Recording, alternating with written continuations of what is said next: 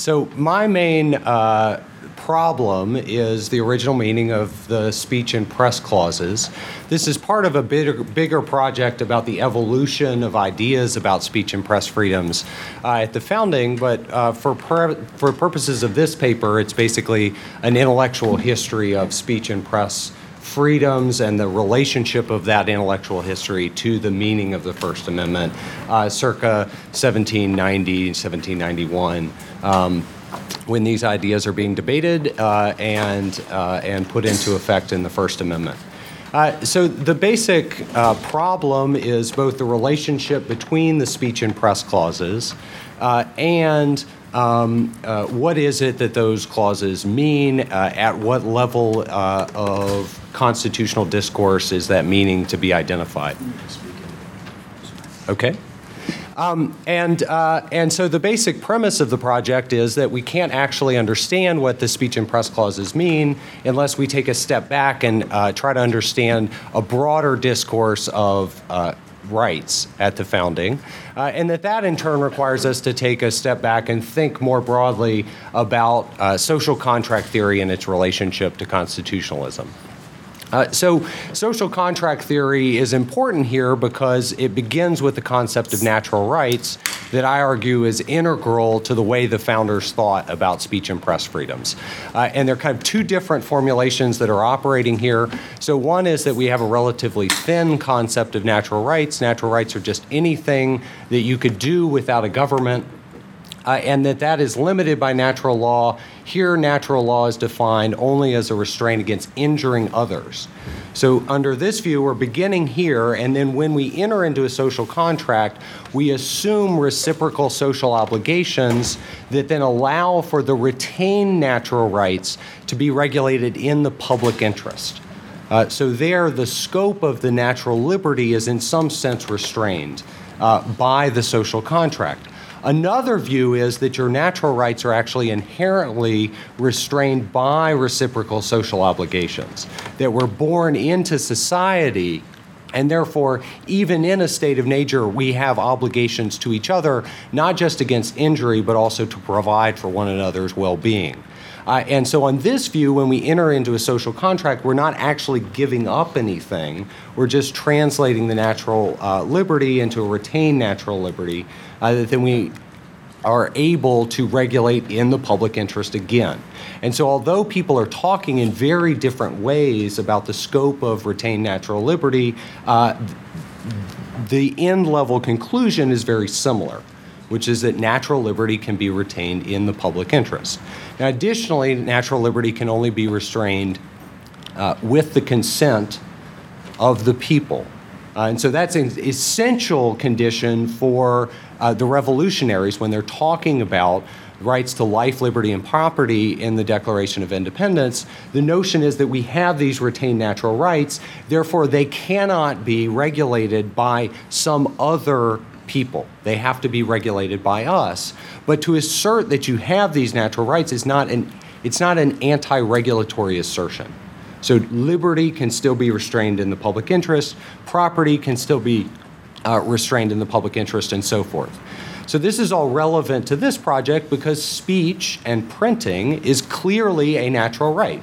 We know that not only because people say that these are natural rights, but just thinking what is a natural right, it's a thing that we can do in the state of nature without the intervention of a government. Therefore, obviously, speaking and printing are natural rights. Now, what gets tricky is Uh, speaking and uh, printing also have some level of legal protection in the customary British Constitution.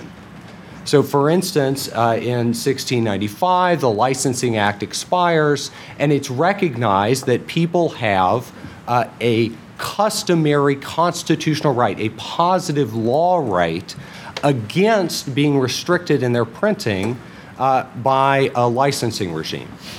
And so this is a right that is a right that translates your natural liberty, your right to print, into a rule about what the government can or can't do, about what it has to do or what it cannot do.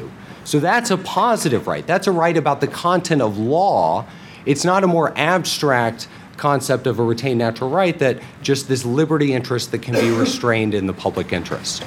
And so one of the challenges of sorting through all the founding era evidence, and one of what I think is a significant problem with the literature, uh, is that people either are operating on the assumption that all of these discussions are legal discussions, they're about the content of law, about what the government is or isn't allowed to do under the customary British Constitution or later under the American uh, state and federal constitutions, or they're arguing that it is a uh, more abstract natural right, and usually then they're taking the Lockean conception of natural rights. The natural rights are rights limited by a rule against injuring others, and then they're taking the reservationist Jeffersonian view that we actually reserve all of our natural liberty upon entering into society, that that natural liberty then can't be abridged, right, the language of the First Amendment. And that leads to a very strong libertarian notion of the First Amendment, which is a categorical denial of federal authority, at least against any sort of restriction of uh, speech that isn't directly abridging the rights of others. Uh, and so I want to take on that position, and I want to take on the position uh, that all of these discussions are actually about the content of law. And so the way that I do that is to say uh, that there is actually a lively founding era discourse about translating natural rights into positive law. Uh, and not only is that debate lively, but it's also deeply contested. There are different views at the founding about how we take natural rights and turn them into determinate, uh, or at least more determinate, legal restraints on government. So one view is that we look to the content of the customary British Constitution. So we look to what the common law has to say about how far we can restrict natural liberty. That's a view that I generally associate with the Federalist Party. It's the position that Federalists are taking in the late seventeen nineties, and so we have all sorts of assertions in the late seventeen nineties by Federalists about there being uh, governmental authority not only to restrict natural liberty and the public interest, but that the, what that allows or disallows the government to do is to be uh, determined by common law, to be determined by artificial reason, the reason of the law. By contrast, we have a different uh, understanding among some Jeffersonians that there is a less lawyerly way that we should go about determining the content of retained natural rights, that retained natural rights are rights that are regulable in the public interest, and that it's not up to lawyers to determine uh, what the public interest allows or disallows. And so now we have, under this view, a vibrant public conversation about how far retained natural liberty uh, should or shouldn't be restrained under law. They're making all sorts of legal assertions, uh, but those are just the conclusions of a, a process of reasoning about what the public interest does or does not require.